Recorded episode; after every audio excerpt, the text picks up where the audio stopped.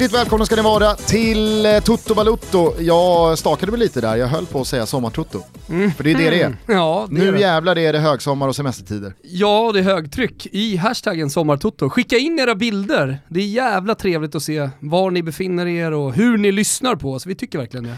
Verkligen, och till just kanske främst eh, de lyssnare som är under den här kategorin, dessa semesterlyssnare, så kommer här en gammal favorit i repris, nämligen eh, att du och jag gör faktarutan på varandra i och med att den är ny och uppdaterad. Exakt, vi har gjort den en gång då, men den gamla, tråkiga, torra.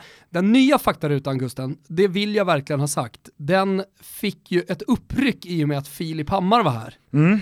Eh, det, var, det var några som skickade in att det var två plus efter vi hade gjort avsnittet med Hussein. Men då sa jag direkt till dig att det, faktarutan, den är fem plus, men svaren var två plus.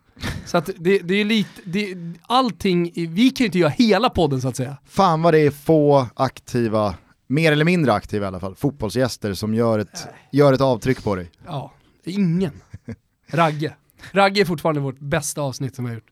Eller? Det är det. Filip var inte där då? Nej, nej, nej, nej, nej. Ja, Okej. Eh, vi kan väl säga eh, så mycket som att det här spelas in i slutet av juni. Ja. Så att om det har hänt något så här exceptionellt och ni tänker att det här kommer avhandlas i den här veckans andra Toto Balutto eller vad det nu blir. Eh, så Glöm det. glöm det, eh, vi, måste, vi måste kunna ha lite jävla lugn och ro på semestern. vi också. Thomas åker till Grekland med tre barn. Så att eh, ni, ni får helt enkelt hacka i det här. Eh, ska, ska, hur, hur gör vi det här? Ska båda svara? Eller ska du? Jag tänker att vi börjar på varannan, är inte det ett bra förslag? Ja men det är fräscht. Ja. Härligt. Bra Thomas. Ja, men du börjar. För det är vi vana med. Ja, då säger jag Det så här. känns tryggt också för mig. Fullständigt namn. Thomas Johannes Wilbacher. Du vet, min pappa heter Johannes. Eh, Josef Johannes, min farfar, som har jag berättat om att han skickades till Stalingrad av tyskarna. Nej däremot har du berättat att Jonny, din pappa, åkte till Sverige för att kränga en orgel. Nej, nej, nej, nej. Du får, du, du, där är du lik Hammar. Du Jaha. liksom gör om eh, historier och så kryddar du det. Det var väl Så så? att för dig då, men när han kom hit för att köpa en elorgel till hans jävla kyrkkör. Alltså, det är ju ingen, det är ingen, det är ingen sjuk kryddning. Jag hade bara Nej. tagit fel ja, på ja, köp okej. och sälj. Ja, ja, ja okej då. En elorgel, men eh, det, det roliga, det roliga, han kommer då från en ganska strikt katolsk uppväxt i Graz. Och eh, det roliga han har där nere, förutom att springa runt i, eller krypa runt i grottor, det gjorde man tydligen av någon anledning. Droppstensgrottor. Droppstensgrottor är fortfarande en fascination för pappa. Ja, det, det, Vad alltså, är Salento har man inte nu? varit inne i en droppstensgrotta, då tycker jag att man ska eh, chilla lite Men med fin- hånen. Det finns ingen i hela världen som har varit inne i så många droppstensgrottor som pappa. Han kom precis hem från Salento. Vad gör man i Salento? Jo, man badar och åker runt där på, på det, det är klacken av Italien. Jättevackert. Pappa har varit i fyra olika droppstensgrottor. Hur som helst, jag skulle säga, du kommer till Sverige i slutet på 60-talet. Vad är Sverige i slutet på 60-talet? Ja, det är åren då Ja, det väldigt många, satan. väldigt många likströmformade män föds. Ja, exakt. Och du kan ju tänka dig då kontrasten, flytta från Graz till då eh, det, här, det här Sverige som verkligen har öppnat upp på alla sätt, bokstavligen. Eh, och eh, blir ju såklart kvar. Ta ju då artistnamnet Jonny. Ja. Och det här var ju så tidigt innan alla... Han kunde inte hantera stämningarna i Stockholm. Nej, men det, det, var liksom, det, var, det, var så, det var så vibrerande och erotiskt att här blir jag kvar här blir och jag kvar. måste ta Jonny. Men, ja, men, men i alla, liksom i folkbokföringsregister och så, det är inte så att han har bytt namn. Men i, i, i nästan all post så står det Jonny. Det har liksom sakta men säkert tagit sig in i ja, olika postregister. Som eh, Så att han har liksom blivit. Jonny. Det finns ingen, eh, förutom mina släktingar i, i Österrike såklart, då, som, som säger eh, Johannes till honom. Som Nanne Bergstrand, Mm. gamla Kurt Arne. Ja, precis, precis. Hörru Gusten, fullständigt namn. Gusten Yngve Dahlin, Mm. Majoriteten av eh, männen eh, på min pappas sida heter Yngve i mellannamn. Väldigt få killar som föds nu som heter Yngve. Men jag tror att jag kommer, om eh, jag, snart jag skulle bli pappa till en son så hade jag nog ändå jobbat in Yngve Ja. för att han Ja, skulle få vara en del av gemenskapen. Ja, då var det din tur. Ålder. 29, fyller 30 om bara några dagar. Mm. Och jag fyller 40 då i 14 augusti. Hur känns det egentligen? I- Inte så mycket. Jag försöker omfamna, det sa jag vid något tillfälle förut, men jag försöker omfamna ålderskrisen och göra det till någonting bra. Alltså jag har ingen ålderskris men Samtidigt så lever ju du ett liv, eller i alla fall eh, i ditt liv så finns det delar som du uppskattar som inte är lika klädsamma efter 40 ja, som eh, pre-40. Ja, något speciellt Du, nej, jag menar bara att så här, du kommer ju undan med vissa grejer om du Nu är 35 fortfarande, Ja, eller 37. nu börjar jag liksom ses på som en gubbe. Men alltså så här, jag vet ju att den här födelsedagen kommer inte förändra dig speciellt mycket. Nej. Så du kommer ju göra saker, det kommer hända saker och så kommer någon fråga då, men var inte han typ så här 43 Ja, jag, bast? tror, jag tror folk redan har börjat säga sådana grejer om mig. Eh, eh, men ja, eh, och jag ska inte ha någon 40-årsfest eller någonting så, sånt där, utan vi, vi rullar bara på. Hur skulle din bästa vän beskriva dig? Eh, den var till mig ja. Ja. Eh, hur skulle du beskriva mig? Nu har vi förmånen att vi känner varandra. Sitter. Mm. Nej men jag skulle nog eh, beskriva dig som eh, eh, ut i fingerspetsarna, eh, ren och skär virvelvind. Mm. Jag tror att många av mina barndomsvänner, Simon i Rönninge, Johan Paulsen som är medium, för övrigt, en av mina bästa vänner är medium. Mm. Dundergubbe alltså. Bästa killen jag vet. Inte lika Eh, bra de skulle, medium. ja, men de skulle nog, Inte lika bra medium. de skulle nog alltså, förutom att jag är slarvig och sådana där grejer, det är ju trist, men, men så skulle de nog beskriva mig som lojal. Ja, Mm. ja nej, men eh, lojal ställer jag upp på. Herregud. Men du förstår vad jag menar med en virvelvind då? Ja, det förstår jag. Du, eh, hur skulle din bästa vän beskriva dig? Du är ju för övrigt den personen jag känner som har flest bästa vänner. Ja. Alltså hur många personer det senaste året har du sagt du är min bästa vän? Det är många alltså. Alltså på Danne Larssons bröllop, du är ju tre, fyra av dina bästa vänner var ju där. Jesper, Av mina bästa vänner. Jesper, bästa vän. Ja, det finns så många bästa vänner. men jag John inte- Witt har ju fått det någon gång. Jag tror nog att folk skulle kalla mig lojal också. Eh, sen så tror jag att folk skulle eh, beskriva mig som en, eh, ja, men en människa som eh, är långt ifrån att sitta tyst i ett hörn och inte märkas. Och med det sagt så här, jag tror inte någon skulle beskriva mig som någon slags teaterapa eller center of attention eller uppmärksamhetskåt eller narcissist åt det hållet. Men så här, det blir väldigt mycket, jag är väldigt, jag är väldigt närvarande. Ja, sitter man eh, vid samma bord som dig på en restaurang så eh, dras det inte bara en anekdot från förr i tiden, utan det dras flera. Jag hoppas och tror att eh, mina vänner också kallar mig för eller säger att jag är generös. För det, det försöker jag vara. Ja. Ja det tycker jag att du är. Är jag generös? ja, men du är också lite snål. Nej, Jo, inte lite snål. Ja, lite. Jag, jag har, Nej jag men har du är generös, absolut. Du är generös med, jag är med kärlek. ekonomisk, Och, men jag Nej, är men- generös. ja, men jag menar generös också med, med känslor och sådär också. Där är, där är du verkligen generös. Okej. det, det får jag säga. Tyckte du att det var rätt eller fel av Helsingborg att kicka Sören Kratz efter dennes förvisso alldeles för långa men också fullt begripliga ärevarv på Söderstadion 2002? Alltså, när jag skrev den här frågan så tyckte jag att den var rolig för att det är ju sådana ytterligheter i känslor. Ja. Alltså jag, jag kan ju verkligen tycka att det var rätt av Helsingborg att skicka honom. Han gick över gränsen. Alltså det, det, du kan inte göra en, en, en, ett sånt ärevarv. Men, å andra sidan som jag också får in i, i frågan, så förstår jag ju Sören Kratz. Det är superrimligt att han inte kan hålla sig, att han bara rycks med. Att det är liksom så här, för det var ju så nära in på i tiden också. Så här. Men här tycker jag också att när Filip var så, så blandade han ihop begreppen lite. För det är en sak att som Totti åka och ta, ta farväl, han pratade om någon NBA-spelare, men gå, äh, åka, åka och hyllas på alla arenor för man har vunnit eller så vidare. Men då stannade Doc Rivers, i- eller Clippers tränaren, han stannade matchen mitt när den höll på och sa åt publiken nu ställer vi oss upp och applåderar Dirk Nowitzki. Det är inte riktigt samma sak, men jag menar så här, vad fan om en arena, när Kratz har vunnit där och är hjälte för all framtid, det är ju galet av Helsingborg att göra det, tycker jag. Alltså så här, det går inte att jämföra amerikansk sport med fotboll för det första, det ska man absolut inte göra. Eh, Jag tyckte det var rätt av Helsingborg att sparka honom. Nej men, säg så här, säg att det är Roma. Alltså ta en större verklighet, ta ett stö- en, en större liga och eh, större klubbar. För jag menar så här, Bayern Helsingborg, två av de största klubbarna i Sverige. Ja du kan absolut jämföra med, vad vet jag, Sampdoria och, eh, ja men säg Lazio. Alltså det, det, det, det skulle inte få förekomma. Nej.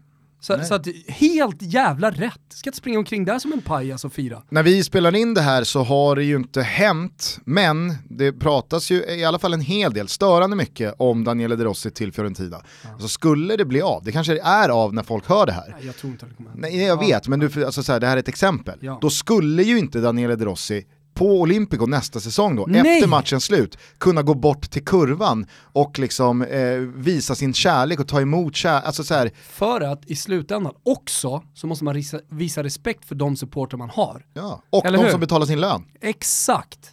Så att jag menar så här, det är en sak att inte fira ett mål. Alltså där får spelarna helt, jag, jag har respekt för, mm, i stort i de flesta situationer så har jag respekt för, alldeles oavsett om man firar eller inte. Jag skulle föredra att inte fira för liksom, någon slags här, liten respektaktion då mot eh, mina gamla supportrar. Det är inget stort liksom, det är ingen big deal. Men det här är ju någonting helt annat. Det är respektlöst direkt. Men, Kickar en jävel. Men man har 100% förståelse för Sören. Han är ju bara en människa. Ja. Ja, men det var dumt gjort. Så det, det tycker jag. Var är hemma för dig? Rönninge. Och lite Florens, mindre och mindre. Hade det varit för fem år sedan, jag tror till och med i förra faktarutan så, så liksom vurmade jag väldigt mycket för Florens. Men med tre barn, man är där mindre, precis som ett fotbollslag, så blir det mindre och mindre. Men det är ju så, rullar jag in på Santa Maria Novella med tåget, då, då känner jag mig hemma. Och det är den enda platsen i hela världen där jag faktiskt kan känna mig hemma som inte är Rönninge. Jag känner mig inte hemma inne i stan ens. Alltså så här, Rönninge, det är, det är fan, jag älskar Rönninge. Var är hemma för dig Gusten? det är eh, fan inte Vällingby längre. Jo, Nej! hemma är Vällingby alltså. Men, mer och mer, för varje år som du, går... Du är ju från så... Spånga. jag är inte från Spånga, jag är från Vällingby. Du är från villaområdena i Spånga. Eh, men mer och mer skulle jag säga, för varje år som går så känner jag att Stockholm blir mer och mer hemma. Just för att alltså så här, när man är 20 bast så är det inte speciellt många kompisar eller närstående som inte bor i Stockholm. Men numera så har man ju, jag såg till exempel idag, återigen, det här spelades in eh, för länge sedan när ni hör det här, mm. så såg jag då att Gustav Granqvist, eh, Bayern-profilen i 08 Fotboll, hade fått ett jobb i London och flyttat till England och London i augusti. Eh, jag har både släktingar och vänner och eh, så väldigt nära kompisar som bor utomlands, som bor någon annanstans, men som är från Stockholm. Mm. För varje sån person jag tänker på så tänker jag mer och mer för varje år som går. Fan vad jag aldrig hade kunnat flytta från Stockholm. Nej men eh, jag, jag, tycker också att det, det finns en, en eh, liten poäng i att man liksom rotar sig, även om man liksom inte rotar sig också, mellan 20 och 30.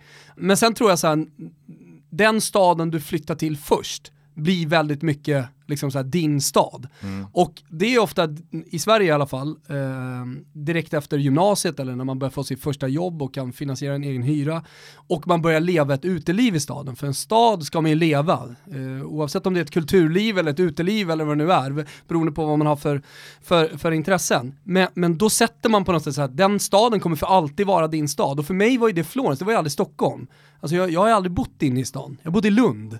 Och det kan, ja men fan då är jag ändå så här, där ett och ett halvt år, jag kan ändå känna lite hemma på Mårtenstorget. Det är absolut inte hemma för mig, men du förstår vad jag menar. För att jag levde staden så jävla mycket. Men så Florens var ju så många år, så att, ja, men, och det var under en tid när man verkligen levde staden. Och då satte den sig verkligen. Ligger Lund i den gamla nedlagda kommunen Torns? Möjligt. Jag, jag, vet inte, men jag skulle kunna vara så.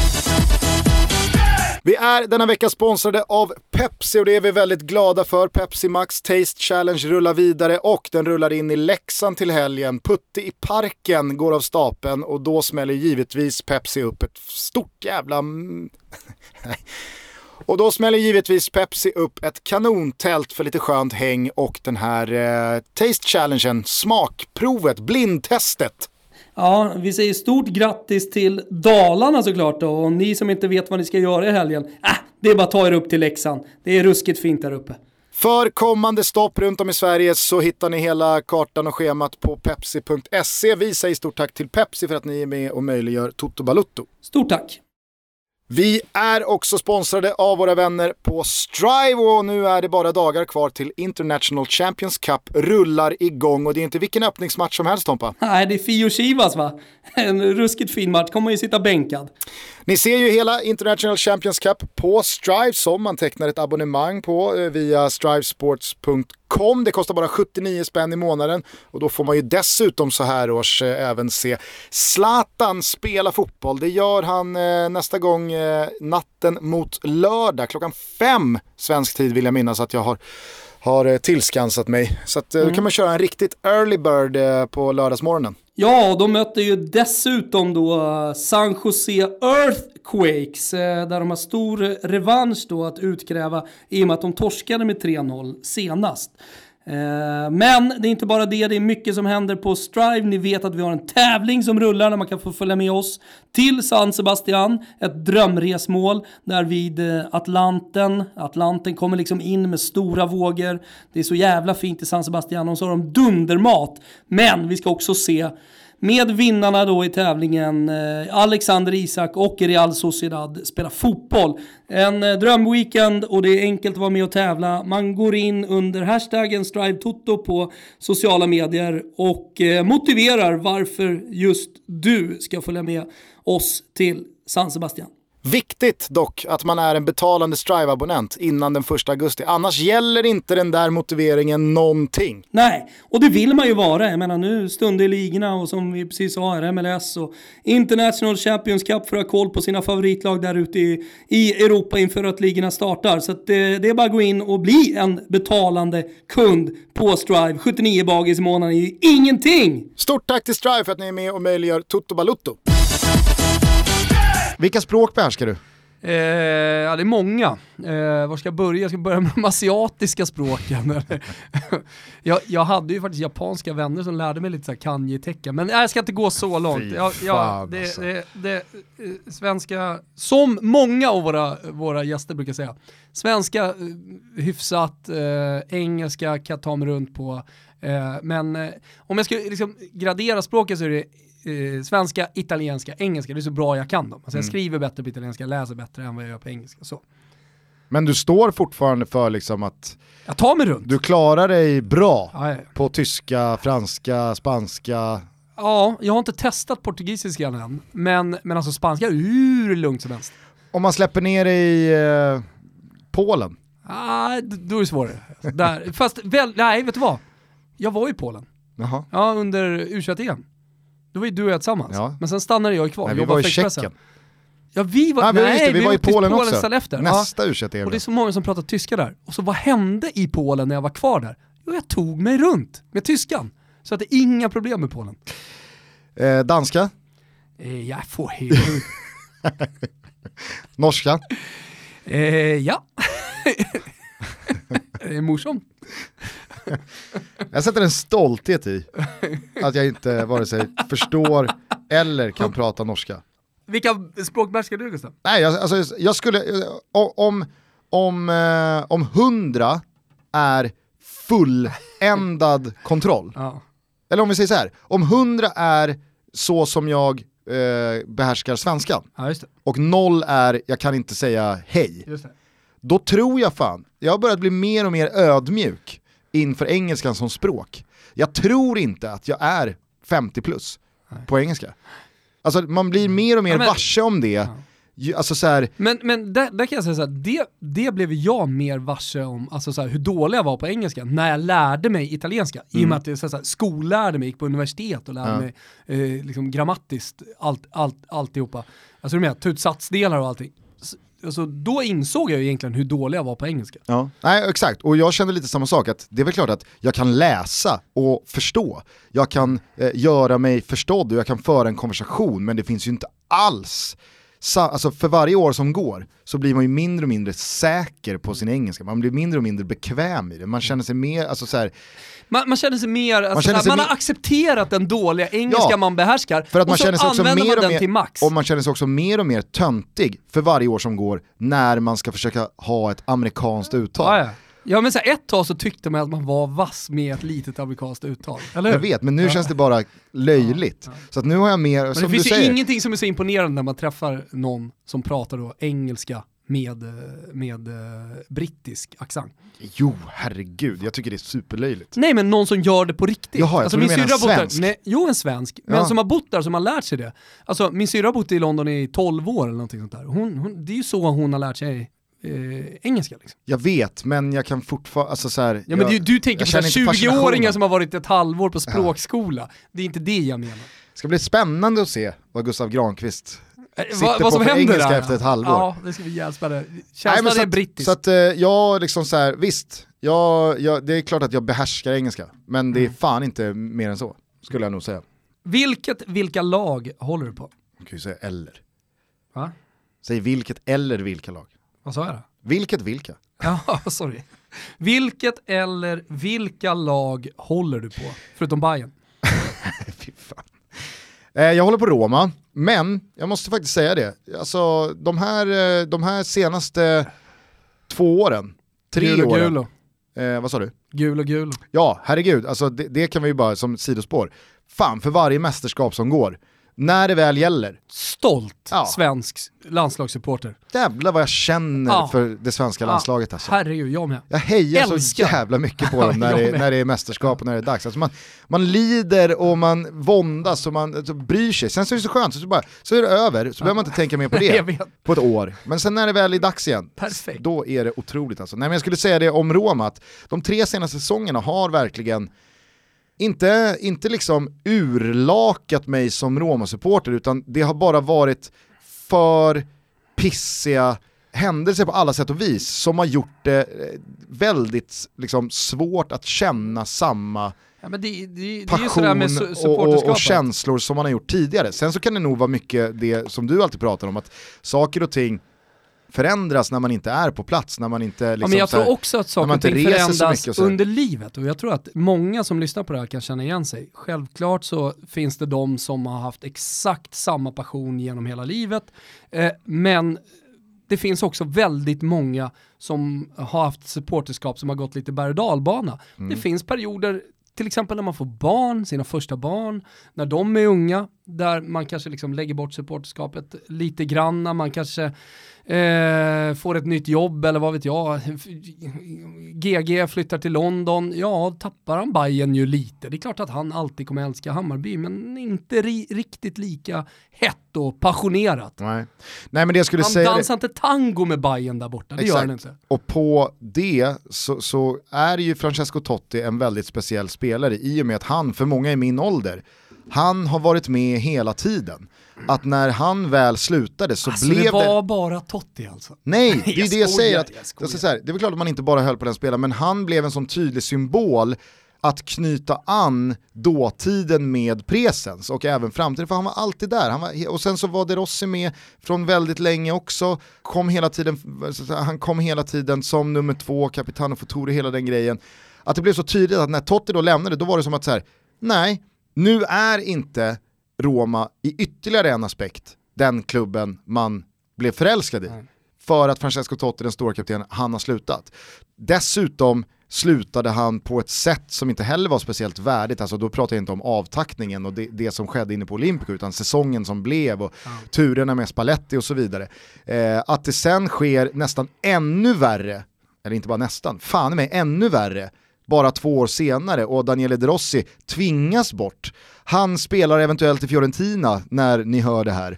Alltså det är bara liksom så här, Sen Nej. finns det någonting ytterligare problematiskt med Totti just nu. Det var ju som en, en av våra lyssnare skrev till oss på Instagram, eh, i ett DM, eh, skickade han en video då från hans Tottis Instastory och Mm. undrade om han inte har blivit Brolin. Och alltså bara det att, att, att det går att jämföra Francesco Tottis eh, sociala medier med Brolins sociala medier, det, det, är- det är ju smärtsamt någonstans.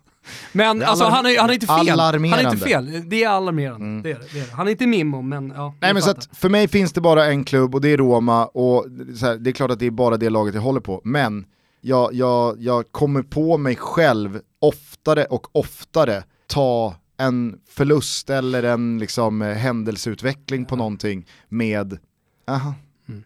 ja, ja, ja. Ja. Nej men eh, jag, jag håller på uh, AIK och Fiorentina, det vet alla om, jag är så trött på att prata om supporterskapet. Eh, men eh, sen, sen ska jag ju säga det, alltså, jag håller på Italien. Alltså det gör jag. Det, det finns känslor där och jag håller så inåt helvete på, på det svenska landslaget också. Så att det, det, det, så är det. ja okay. Sen är jag bra på att hålla på lag. Alltså så här, du och jag brukar ju ta våra gubbar och, så, och så här, våra lag. Men jag är bra på att omfamna landslag i, i framförallt landslag i mästerskap. Det kan vara ett u mästerskap det kan vara som nu Colombia i, i Copa America. Eh, omfamnade jag, tyckte de var härliga. Gillar alltid Chile av någon jävla anledning, möttes ju dem i, i kvartsfinalen. Så här. Men, men, men eh, så banal är jag ändå att jag kan liksom upp, ja, ta till mig lag under mästerskap. Så. När du tänker på Zlatan Ibrahimovic, vad tänker du på då? Ja, alltså det första som kommer upp, det tänkte jag faktiskt på när vi, när vi satt nere på Olivedal. Eh, då hade jag inte hört eh, de här eh, frågorna, eller inte läst dem innan, vilket jag tyckte var roligt också, för då började jag fundera själv. Många reagerade på att det var ganska tyst under det gästavsnittet. Och tur var väl det? Ja, ljudet blev inte speciellt bra. Men, eh, hur som helst, då satt jag och funderade och eh, det som direkt kom upp i huvudet, det är ju den här matchen. Jag står i kurva Fiesole, Eh, Zlatan spelar för Juventus, eh, han har då gjort mål och eh, när han gör mål så sätter han händerna mot öronen, klassiska gesten. Eh, vad, vad, säger ni nu då? Vi hade buat lite åt honom och sånt där. Och från den stunden så blev han ju alltså hatad. Juventus, symbolspelare för, för Juventus, dessutom arrogant och, och oskön på planen när han gör mål på oss. I hans första alltså, match mot Fiorentina. Så att i halvtid där så går ju han ut, eller all, alla går ut från plan, han stannar mittcirkeln också så extremt kaxigt ju. Mm. Men fan gör det? Att han får göra det ens av liksom, Juventus. Och sen så går han av sakta med sina vickande axlar och hela arenan, då pratar jag hela, ställer sig upp och sjunger. Då nidrams om honom, säger åt Zingaro. Eh, nu sjunger man inte sånt längre i Italien, vilket är bra, man har kommit längre, det är rasistiskt, eh, men, men det, det, var verkligen så här, det var, det var hat. Men det finns också ett annat ögonblick när jag sitter på långsidan ihop med några vänner som har kommit ner och hälsat på mig. Eh, jag spelar fortfarande i Juventus och han möter Fiorentinas vänsterback. Vem kan det ha varit? Kan det ha varit Manuel Pascual? Skitsamma, det kan ha varit någon annan förresten. Han har inte kommit än. Skitsamma. Eh, och han, eh, det dubblas upp och tripplas upp. Och jag var liksom fem meter ifrån mig, det var första gången jag, jag fattade hur jävla bra man såg bollbehandlingen, man såg hur rädda försvararna var. Man såg verkligen rädslan i deras ögon och sen så drar han iväg ett skott från ingen vinkel. Sebastian Frey räddar visserligen, men det är ändå så här, det, det blir farligt. Från en, från en eh, liksom ytterposition så löser han ändå den målchansen. Då känner jag bara, fy fan vad bra han är. Mm. Ja, nej, alltså jag, jag måste säga att det, det, det, första jag tänker på när jag tänker på Zlatan, det är hur otroligt många sjuka mål han har gjort. Ja, ja alltså men det är ju det, verkligen det är, en grej. Liksom här, ja. det är alltid det första jag tänker på, för att alltså, så många otroliga mål, och inte bara då spektakulära utan också väldigt snygga mål, mm. som folk kan, alltså det finns ju det finns, man, man, har ju hört 40 favoriter hos folk. Ja, ja. Äh, det, här är det, det här tycker jag är hans snyggaste mål. Nej men det här tycker jag är hans snyggaste mål. Jag, jag har det här, för, och alla är liksom så här, det här är helt otroliga mål. Jag tycker ett, ett, ett av de snyggaste målen han, han har gjort, liksom, som också är unikt, alltså inte bara snygga, det, grejen med Zlatan är att han gör unika mål. Mm. Ta många av alla de där, alltså klacken på Bovieri, klacken mot England, det här målet som han gjorde nu i Galaxy som jag håller jävligt högt, alltså någon slags jävla karatespark på bollen. Alltså, så här, du har aldrig sett de målen tidigare och Nej. de målen för mig har ju någon, alltså, någonting mer än en frispark i krysset jag hade förmånen att vara på plats både på Dragao när han klackade in mot Italien och på Friends Arena när han invigde eh, nationalarenan med fyra mål mot England och den där bicykletan. Alltså du vet så här, jag satt också i perfekt vinkel, jag hade, Joe, jag hade en stormande Joe Hart rakt mot mig. Mm. Så när jag ser att Zlatan stannar upp redan innan Joe Hart har nickat så fattar jag vad Zlatan liksom fattar. Mm inte, jag sitter inte där och fattar att nu kommer han gå upp och cykla den 40 meter i mål. Men han, jag, jag, fattar att han fattar att jag kommer inte vara först på den här bollen utan Joe Hart har bestämt sig för att nicka den, då kommer den gå högt. Så det är lika bra att jag stannar nu yes. än att gå in i en duell. Alltså, sen det som händer är ju bara liksom... Äh, jag, jag, men sen är det inte så jävla snyggt som folk vill få Nej, men det, men, men det är... Det är otroligt. Det, det är, det, det, är det sjukaste ja. målet jag i alla fall har upplevt live. Ja. Men eh, utöver att han då har, alltså, jag råder alla att liksom, någon gång bara då och då, gå in på YouTube, skriv Zlatan Ibrahimovic Goal Compilation. Alltså man, man blir fan mållös. Ja, no pun intended. Blir Eh, du mål- då. Men så får jag bara säga det, det eh, sen är liksom mitt starkaste minne, för att det är ju en liten efterhandskonstruktion tror jag för många. Att så här, ja men blådårar, man följde Zlatans framfart i superettan när Malmö skulle... Nej det Ja, gjorde man inte. nej. Alltså det gjorde man inte. Man såg knappt en match för att superettan, alltså Grejen var att det snackades så mycket om Zlatan, Jag så man hade ju lite koll och på Sportspegeln så kom man ju upp. Och hela min skolbänk var tapetserad med bara bilder på Zlatan. Mm. För att jag, jag, alltså jag, jag kärade ner med honom direkt. Det var någonting med honom, det var Trist att någonting med hans... skolbänkarna inte finns kvar längre. Ja, verkligen. Nej, men så hans kaxighet och hans uttalanden och hans teknik och hans finter och det här målet som Filip Ja. berättade om mot Djurgården. Alltså så här, det var någonting så att när allsvenskan 2001 väl drar igång och han är klar för Ajax och han har sålts för en summa som så här, dittills bara var det, det var ju fantasisummor Mm. för en svensk, i mitt fall då 12-åring att försöka ta in. Att en svensk går för 85 miljoner eh, till Ajax. Ja, det var så jävla mäktigt. Och att det då är allsvensk premiär mot AIK och eh, han eh, drar det där skottet på tal om avslut från olika eh, omöjliga vinklar. Som, jag tror att det är Daniel Andersson va, i AIK-kassen. Gör det riktigt dåligt som släpper in den, men det är fortfarande så här, han gör ett sjukt mål typ ute vid hörnflaggan, det är inte ute vid hörnflaggan, men Det är liknande skott som Sebastian Frey tar. och att han bara vänder sig om, fäller ut armarna, kör sin, han gjorde inte den så mycket sista åren, men när han var ung så var det väldigt mycket så här, han blåste ut, munnen formad som en ring. Och så bara liksom armarna, Juggigt. ruggigt juggigt. Och armarna som en örn. Då var det så här, okej, den här spelaren kommer vara en sån stor del av mina kommande 10-15 år. Att, alltså det, det var så mäktigt att känna det då. Vi är precis som vanligt denna vecka sponsrade av våra vänner på Betsson och vi har satt ihop en Toto-trippel lagom till helgen. Vi är i bra form Tompa. Ja, du ska inte vara så ödmjuk här nu Gusten. Eh, Om man har vunnit så mycket som vi har gjort på slutet då kan man faktiskt vara lite kaxig också. I och med att vi fick lite skit här i vintras också när, när det gick lite tyngre. Får vi slå tillbaka här och vi känner oss starkare för helgen. Precis, innan vi rekar så ska vi påminna om att eh, man ska spela ansvarsfullt och att det självklart är 18 plus som gäller. Men till själva objekten, vad har du eh, gnuggat fram i spåkulan där nere i Grekland? Nej men du vet eh, Örebro, deras säsong är över. Det vet Ja, du. ja pre- precis, som, precis som vi slog fast i... Ja, I precis som maj. vi förutspådde, ja, exakt. Eh, och de möter ett ruskigt revanschsuget Häcken i helgen. Och Häcken vinner ju såklart på hissingen med två bollar. Eh, ni behöver inte ställa så jävla mycket frågor om det. Allsvenskan också, Djurgården-Malmö, över 2,5 mål, 18-30. Vilken jävla fight det kommer bli. Det är ju toppmöte och alltihopa. Eh, jag, tror, jag tror på mycket mål. Jag tror att det kommer spraka om den här matchen. Det kommer bli chansrikt. Så över 2,5 i Djurgården-Malmö. Jag tror faktiskt att det är 18.30 grekisk tid, 17.30 svensk tid. Ja, jag sitter med, med den grekiska kalendern. Du vet det, de älskar ju svensk fotboll här. Just på grund av spelet eh, under sommaren när grekiska ligan har uppehåll. Va? Ja.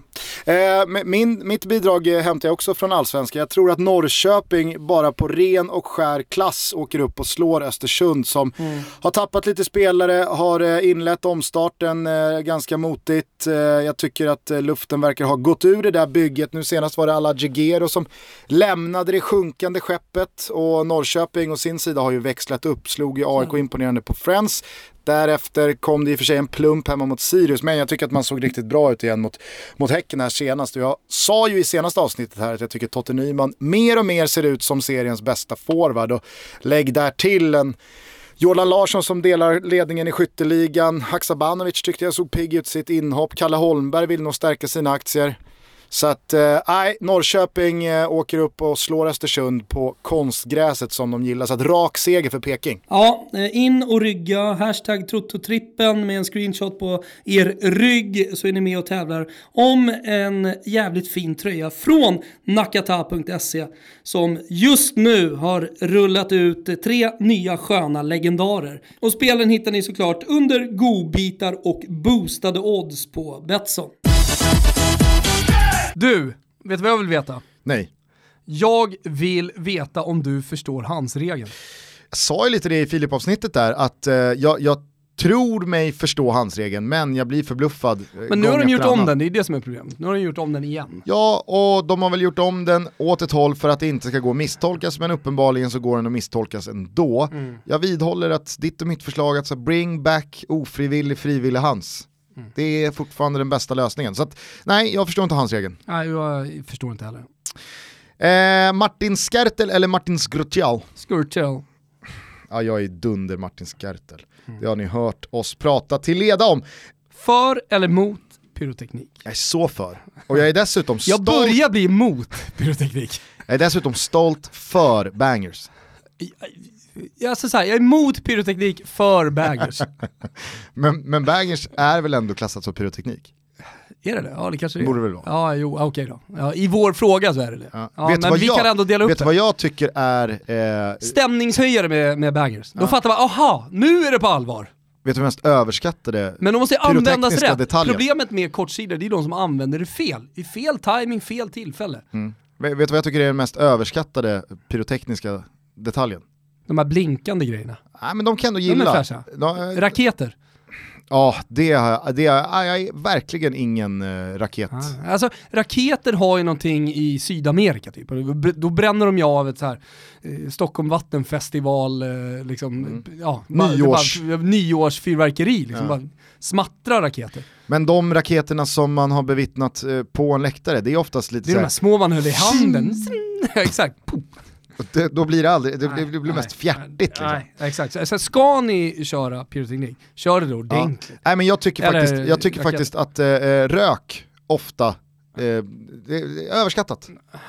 Ja, mm, Det är så, det är få, så här, det är så, det är så få sekunder ja, av liksom det visuellt snygga och sen så många minuter av bara så här, Återigen grötigt. så här, random rök. Nej, nej. Alltså, har du en tanke med röken? Ja, absolut. och blinkers i rök. ja, Det kan vara Ja, jävligt det vara snyggt. snyggt, Det ja. var jävligt snyggt. Men bara enkel plain rök utan tanke, överskattat. Men jag är Bra. dunder för pyroteknik Ja. och bangers. och framförallt bangers.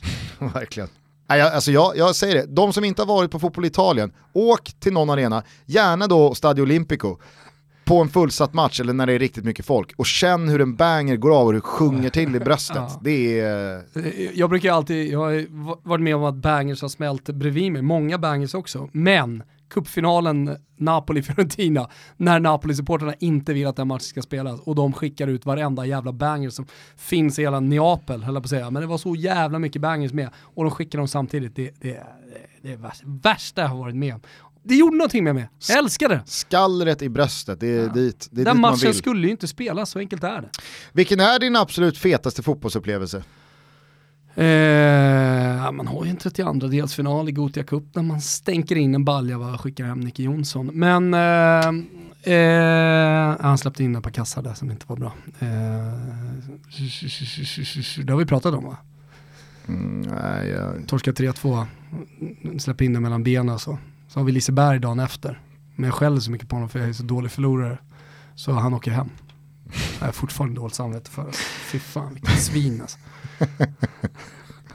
Och han var den som såg fram emot... Generös med dina känslor. Var det så de beskrev Ja, dig? exakt, Dina vänner. exakt. Nicky Jonsson har något annat Ja. att tillägga. Ja, han har något annat att tillägga. Var, var var vi någonstans? Fetaste fotbollsupplevelse? Det är säkert många lyssnare som redan har gått tillbaka och matchat det här avsnittet med det första så här faktarutan avsnittet vi gjorde. Ja. För att se om man svarar likadant. Ja, men jag tror att jag sa någonting om så här, Fiorentina Palermo, det är alltid en match som jag brukar återgå till, eller Perugia-matchen, vi upp eh, Torino-matchen med Osvaldo, alltså det finns ju flera sådana, det finns eh, alltså SM-guld 98 med, med AIK, eh, flera sådana, och det har jag ju pratat om, de matcherna jag pratat om, om man ska addera en match då som, jag, som, som alltid kommer finnas kvar i mig, i och med att vi också pratade om det med Filip Hammar när han var här, eh, så är det ju den här matchen mellan Sverige och Italien. Mm. Eh, jag visste ju inte jag skulle känna in, inför den matchen. Eh, och jag la väl inte ut texten helt och fullt när Filip var här heller, det var ju så inåt helvete långt också. Men, men alltså, den känslostormen inuti mig när matchen är slut, alltså fan vår ramsa gungar, kan ha på gungar på San Siro. Alltså, det, det finns ju stolthet i det, eller, häftigt, fan vad ballt liksom. Eh, och, och att Sverige tar sig till, till VM helt jävla osannolikt mot Italien alltså, stolthet och liksom, så, så här, glädjetårar i det samtidigt då som jag Eftersom jag hade varit så jävla mycket med italienarna och varit med i italiensk media, bara pratat med, med italienarna och haft det perspektivet liksom på matchen hela tiden så, så kände jag så jävla mycket med dem också. Eh, så då blev det en så jävla känslostorm i mig som jag aldrig varit med om på en fotbollsmatch tidigare. Det var jävla, och så här i efterhand, fan jävla privilegium att få, få liksom uppleva det. För att man håller ju bara på ett lag, sådär. Eh, och, och ett eh, AIK eh, det skulle liksom inte skapa de känslorna, för det, förmodligen skulle inte matchen vara så viktig. De kommer aldrig mötas i en så viktig match med största sannolikhet. Vilket då, ja, det, det, jag, jag fick vara med om det och det, det är jag glad för. Mm. Sen det där första faktaruta avsnittet så har ju de här matcherna spelats. Och jag måste säga, jag var ju på plats på eh, Friends Arena för första matchen. Jag säger inte att det var den fetaste upplevelsen någonsin, men det är ju bland de längsta matcher man har bevittnat. Båda de, alltså en på plats, en eh, via en tv-skärm. Eh, var ju också en av de längsta införstudiorna man har bevittnat. Kanske den längsta av länge de körde alla. de? Han körde väl fyra timmar tror jag. Eh, Var det Discovery? Jajamän. Eh, Nu jävlar. De har så mycket talents där borta. Det var en sån otroligt lång fotbollsmatch. Det tog aldrig slut, alltså klockan stod stilla verkligen.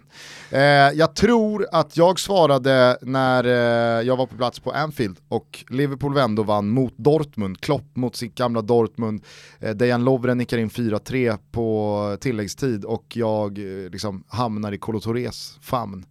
Eh, det var en jävla så här, det var en otrolig match. Eh, men annars så är det nog fan, alltså det där Zlatan-målet mot Italien i EM 04, det var ju också sanslöst att, är att ha bevittnat på plats och sådär. Så att, eh, det, det är svårt att singla fram än tror jag. Du, Eh, för eller mot VAR då? Det är inte så svårt. Nej, jag är emot. Ta bort det där pisset. Och, eh, om, alltså folk har inte riktigt förstått, i och med att jag var så tydlig första gången vi pratade om, om VAR, eh, så är det ju så att jag är emot detta VAR.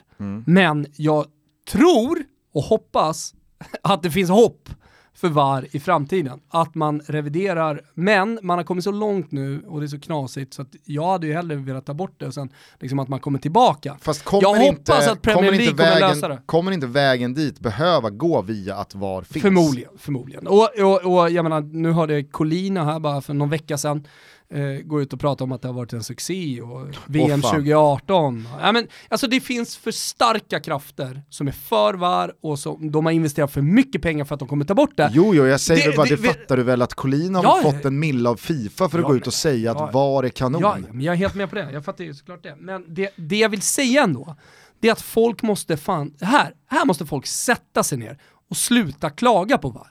Och speciellt så här, Du har noterat, jag slutar klaga på VAR. Ja, jag tycker det- bara att det är liksom, Ja men det, och det kan man tycka, precis som många andra grejer, men man, man, man måste inte liksom eh, som Leo Jägerskiöld Nilsson så här, protestera mot VAR genom att aldrig mer kolla på fotboll, som han skrev.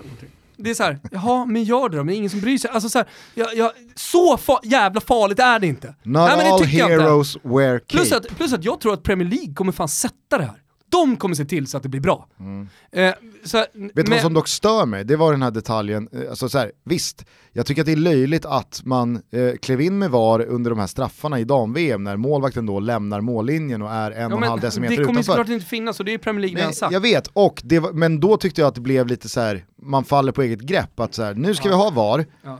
om nu regeln är så att målvakten inte får lämna mållinjen med båda fötterna innan spelarna träffat bollen, och VAR kan se det, varför ska man ta bort det då? då? Alltså, för, förstår du vad jag menar? Mm. Ja, då blir det så här, okej rätt ska vara rätt, fast inte hela tiden. Nej, jag, jag är helt med det på blir, det. det blir lite liksom löjligt. Ja, ja, Ni kan ju kolla ifall målvakten står kvar, klart Ja. kolla då. Ja, nej, men jag, jag är helt med på det. Jag, är helt med på det. det jag tror det var Johanna Frändén som skrev, jävligt spot on, ehm, i straffdramat mellan Norge och Australien. Mm.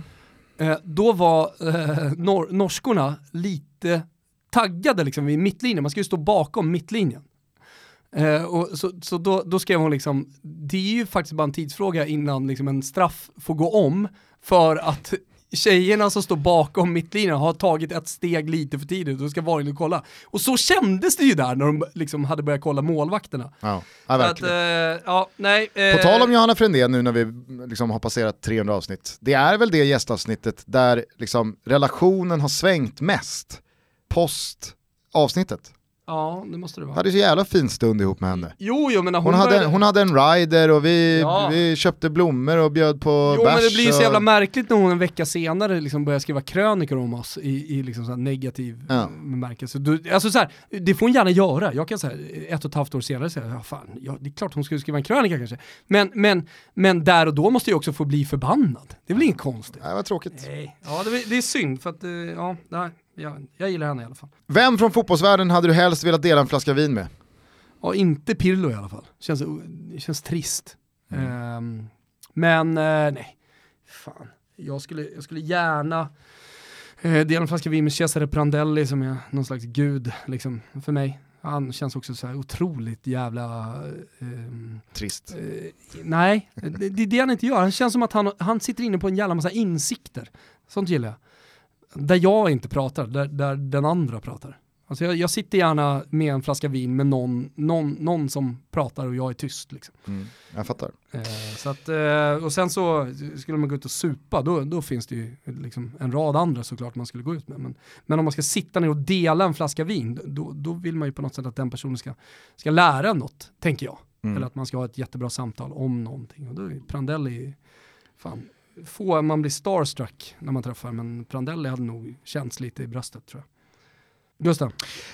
Så jag hade nog fan, just nu så hade jag velat dela en flaska vin med Erik Hamrén. Fint alltså, Alltså- ja, absolut. Han är ju ett och ett halvt glas vin ifrån att bara släppa Ja. på Men allt. jag tror, jag tror, jag tror att... Här så kommer det Gusten, Du håll ska inte dig. dela en flaska vin med honom, utan du och jag ska dela en flaska vin med honom. Så att vi liksom tillsammans kan växeldra eh, honom lite Ja. grann. Det, det, det, det hade nog blivit ett jävligt bra tv-avsnitt. Jag tror att om man, om man öppnar en flaska vin tillsammans med Erik Hamrén och bara sitter tyst, Är det det som är pitchen? Är det det som är det vi ska göra i tv, Gustav? Att vi ska dela flaska vin med folk? Kanske är det det, är så enkelt. ja kanske. Ja, Jag tror i just fallet Erik Hamrén så tror jag att man hade kommit väldigt långt. Man hade fått ut väldigt mycket på att bara öppna den här flaskan vinen och sen suttit tyst Ja, tills han börjar prata. ja. Ja, så här, ja, jag förstår vad du menar. Det är klassiskt säljknep Det hade annars. kunnat vara tyst i åtta minuter och sen så hade Hamrén kunnat säga liksom, Mitt bästa, Hel- säl, helvete. mitt bästa säljtips till alla säljare där ute, vet du vad det är? Jag är en grym säljare. Det är, var tyst. Alltså ibland måste du bara hålla käften. Då kommer du lyckas. det är väl ofta det tipset kommentatorer ger nybakade andra kommentatorer. Ja, babbla inte Våga så vara förbannat tyst. mycket. Favoritarena? Ja, jag får nog ändå säga Råsunda. Det har alltid varit du sa min... det sist också? Det har alltid varit min favoritarena. Jag, Mm. jag, jag sörjer den ta mig fan varje gång jag är på Friends Arena. För att det, Friends kommer aldrig bli min, det kommer aldrig bli min eh, liksom, nationalarena i Stockholm där landslaget spelar eller där jag går och ser Stockholmsderbyn eller där jag ser en allsvensk match. Det, Ja, det, det är en arena du går och sätter in en lås i. Ja. Mm. så är det. Eh, ska jag stå fast vid Armando Picchi som sist? Baren på bortre lag? Nej det ska jag inte göra, men så här, precis som med staden så blev jag ju vuxen i Florens och jag blev ju vuxen i, i, på Artemi Franki. Innan du men- fortsätter så vill jag nog eh, dra mig till minnes att jag också sa, och eh, all, allt jag sagt, eh, Apostolos Nikolaidis, Ja, alltså ja. eh, Panathinaikos Ja. i eh, Aten. Har man inte sett den, har man inte varit där, åk dit, fy fan vad fet den är. Ja, absolut, åk dit och, och, och sen så är det så här med Frankie, folk som åker dit, ja, det är väl kanske inte bästa trycket i världen och sånt där. Men, men för mig handlar det såklart inte om det och det fattar ju alla som har en favoritarena där man liksom har varit aktiv support. Så det är, det är väl väldigt enkelt. Man kan ju hamna på de sämsta platserna på en Mm. fotbollsarena. Vad svarade Tobbe Hysén här? Eh, han eh, sa väl eh, Råsunda. Sa han det? Mm. Mm. Att det Ja, alltid ja, var sånt det, jäkla gillar det. tryck där Ja. att det var sån bra fotbollsarena. Och Yes. Utöver då sina hemmaarenor var han ju väldigt noga med att eh, tillägga så att han inte skulle uppröra någon supporter som tänker va? Vad fan Ullevi då? Favoritkaraktär i Seinfeld? Ja, jag, jag är precis, precis just nu, men jag har varit i en Seinfeld-period.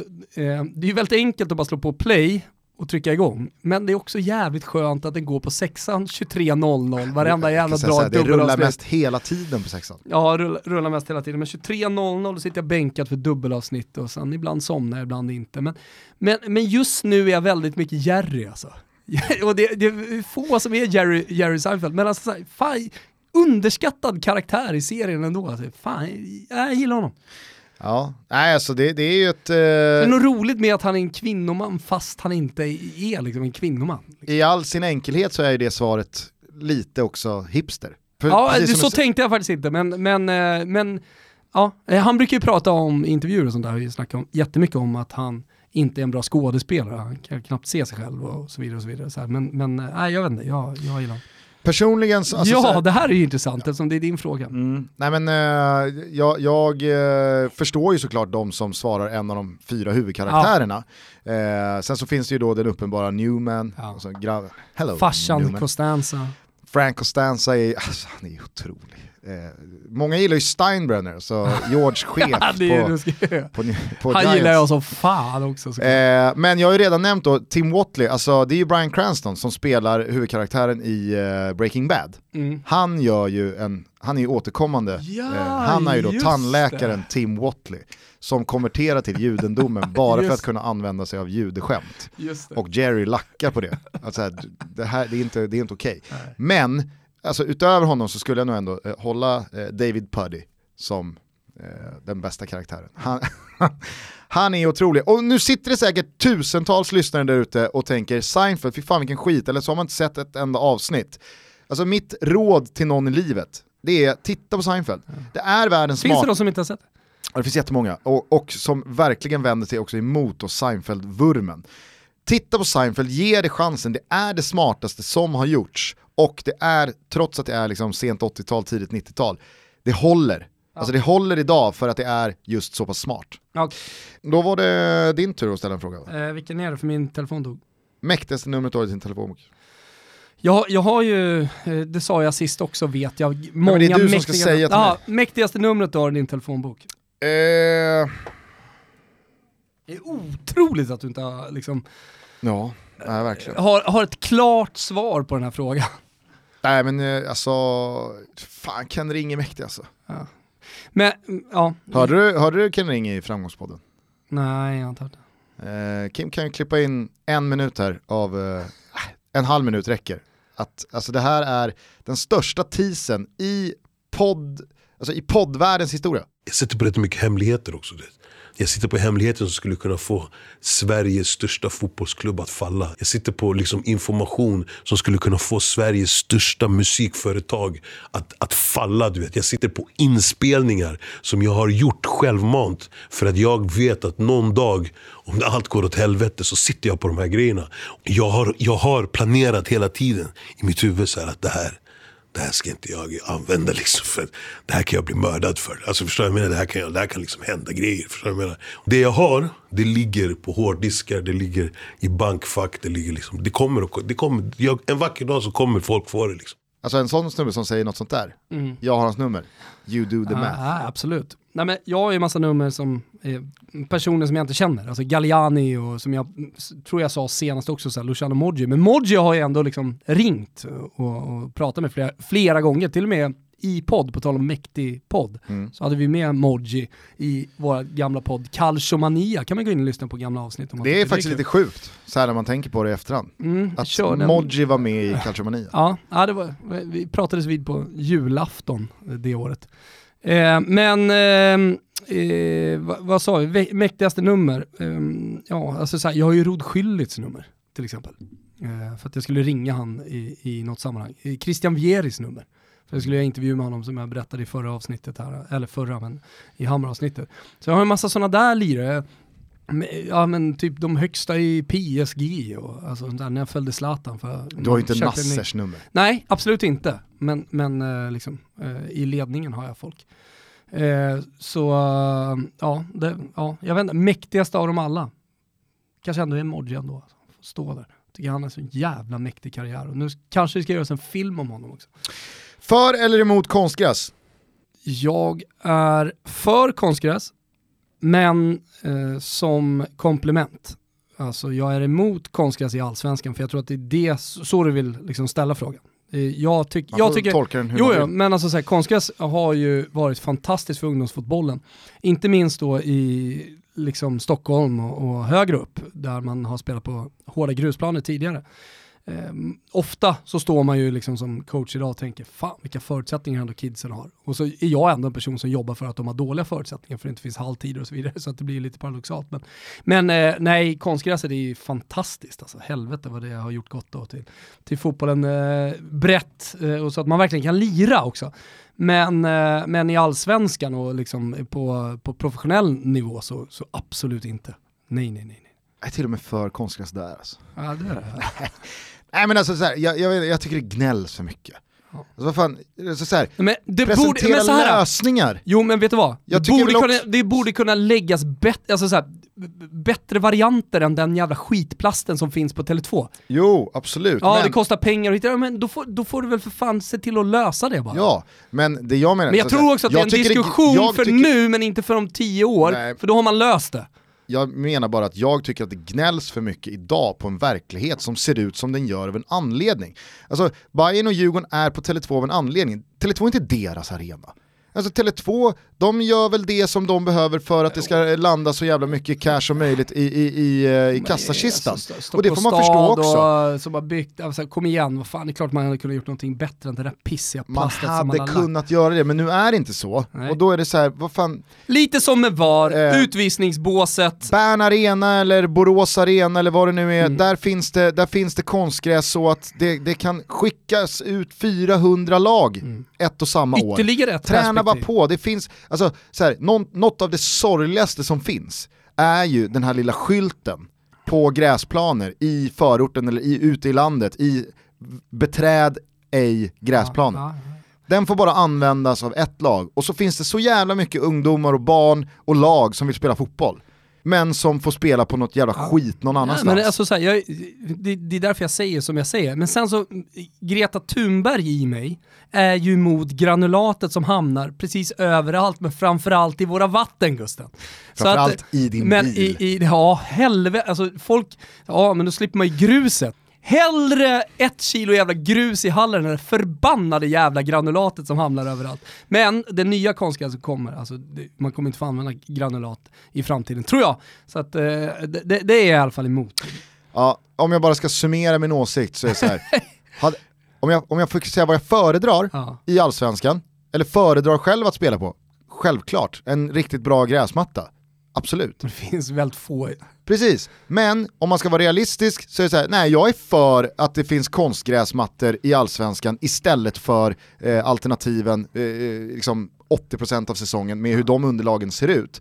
Och viktigt för mig är, vad hade det alltså så här, vad hade det inneburit för så många andra i den stora bilden ifall Örebro tvingades av någon Köper. slags elitlicenskrav ha naturgräs? Det är en jävligt viktig detalj.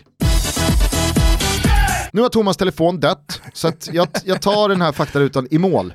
Det, det är också någonting som mina närmsta vänner skulle säga. Du har fan aldrig batteri i Jag har aldrig sett dig med mer än eh, 20%. Det är batteri. alltid rött.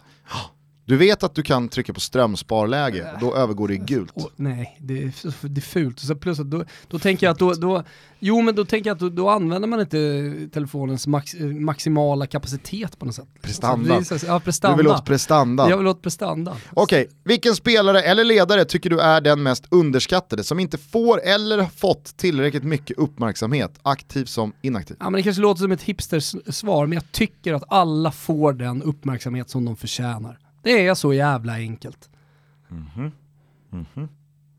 Jag vet inte, det är väl ett, det är väl ett enkelt svar. Sen får vissa lite för mycket uppmärksamhet kan jag tycka, men överlag så får folk den uppmärksamhet de förtjänar.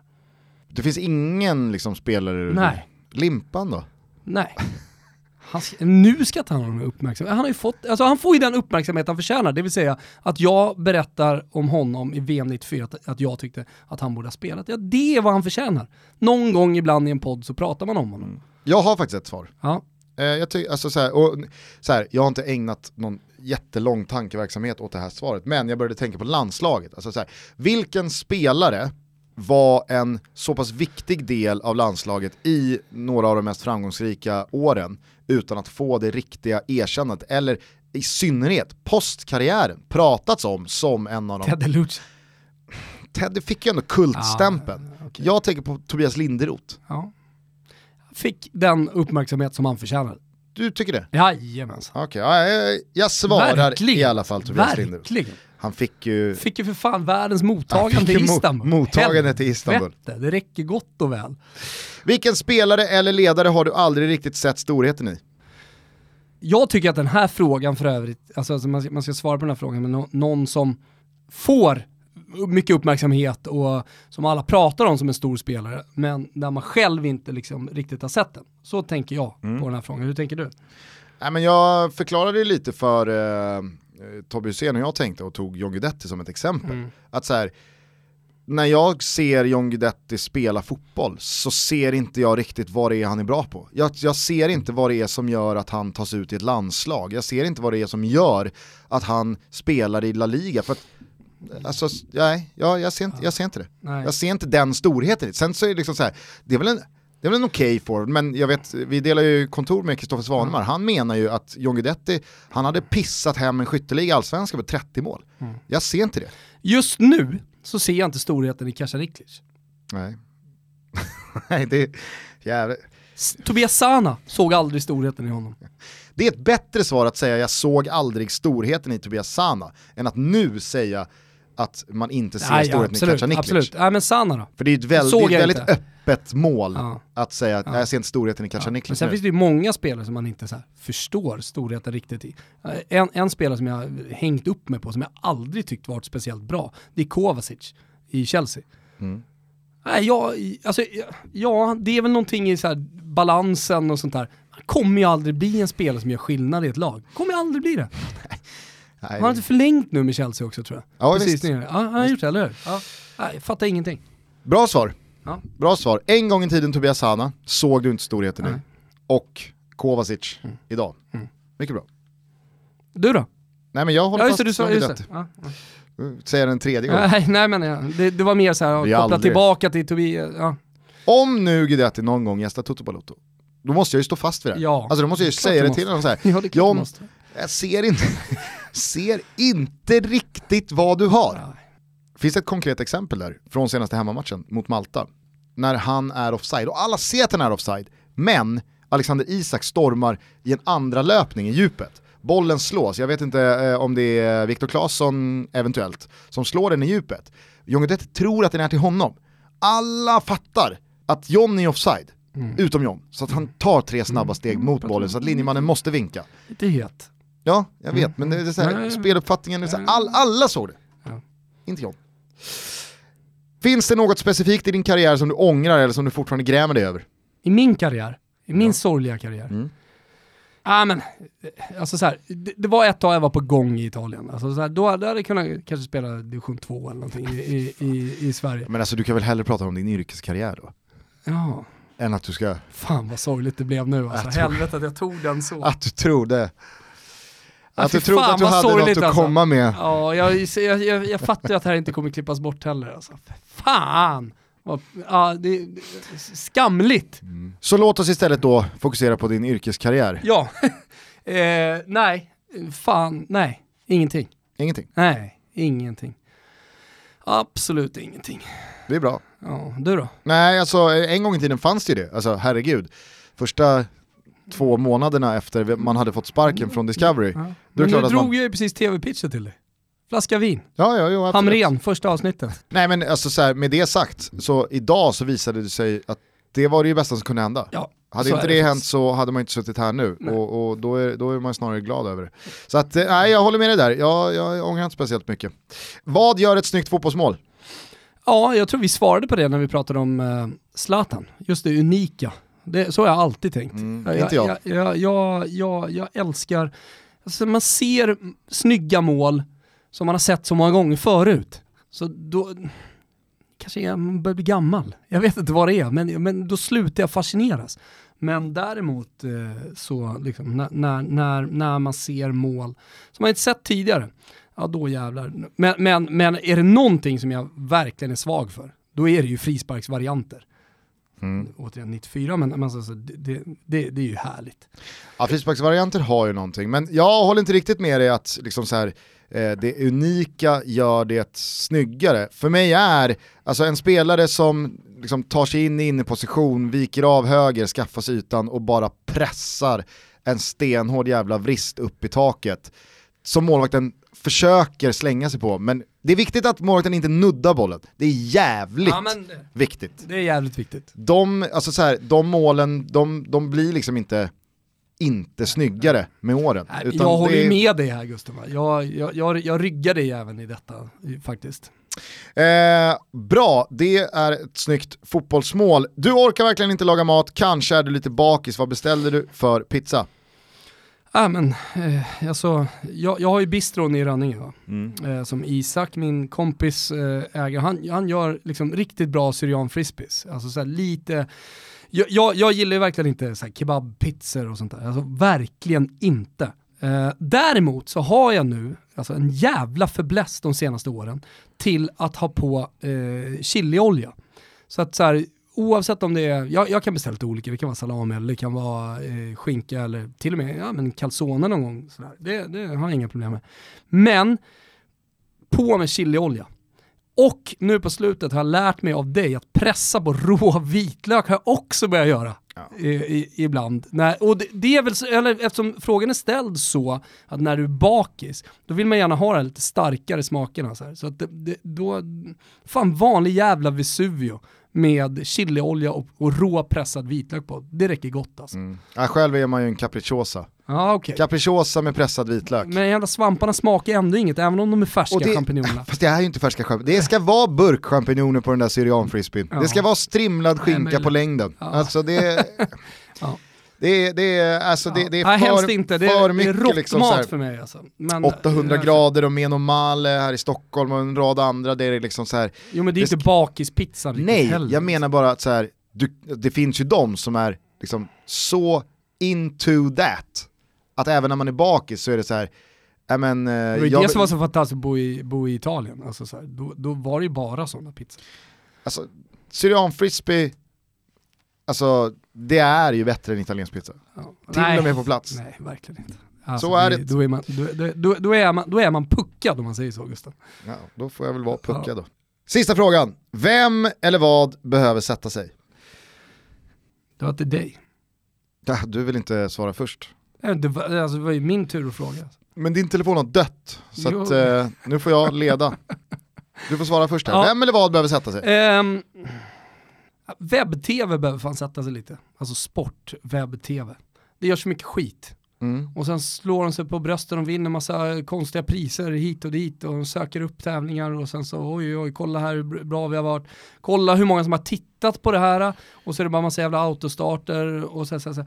Det, det gör så jävla mycket skit och jag, jag förstår inte varför man måste göra det bara för att det är webb-tv. Det är som att liksom ambitionsnivån sjunker. Det behöver, det behöver inte kosta massa pengar, det är inte det jag säger. Men, men alltså, tvärtom. Alltså, så här, jag, jag tycker att det borde finnas liksom, superförutsättningar och möjligheter snarare liksom, med att man kan vara lite mer rätt, lättrörlig och så vidare. Så här. Men istället skapas det för mycket trams och för mycket skit tycker jag. Eh, så, så att, så här, webb-tv, jag kollar inte så mycket webb-tv bortom sporten, men jag kan tänka mig att det här är egentligen all jävla webb-tv måste sätta sig. Alltså man får upp några jävla klipp så här, på någon björn som ramlar i en älv eller någonting. Då är det alltid någon Aftonbladet-ankare, ja det är väl Claes eh, Åkesson, och jag har någon finsk kollega så här, som, som ska påa det klippet. Man får ju alltid se studion innan. De behöver sätta sig.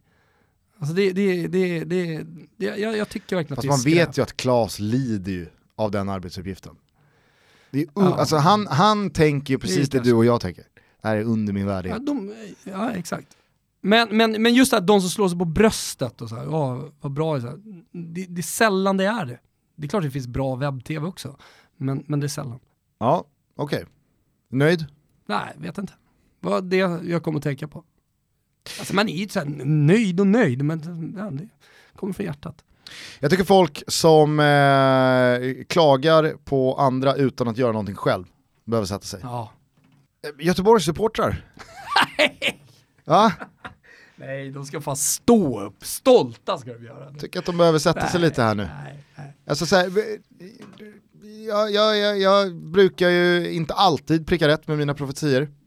Jag tror inte Blåvitt grejar topp 6. Eh, Enkelt. Enkelt. Topp tre.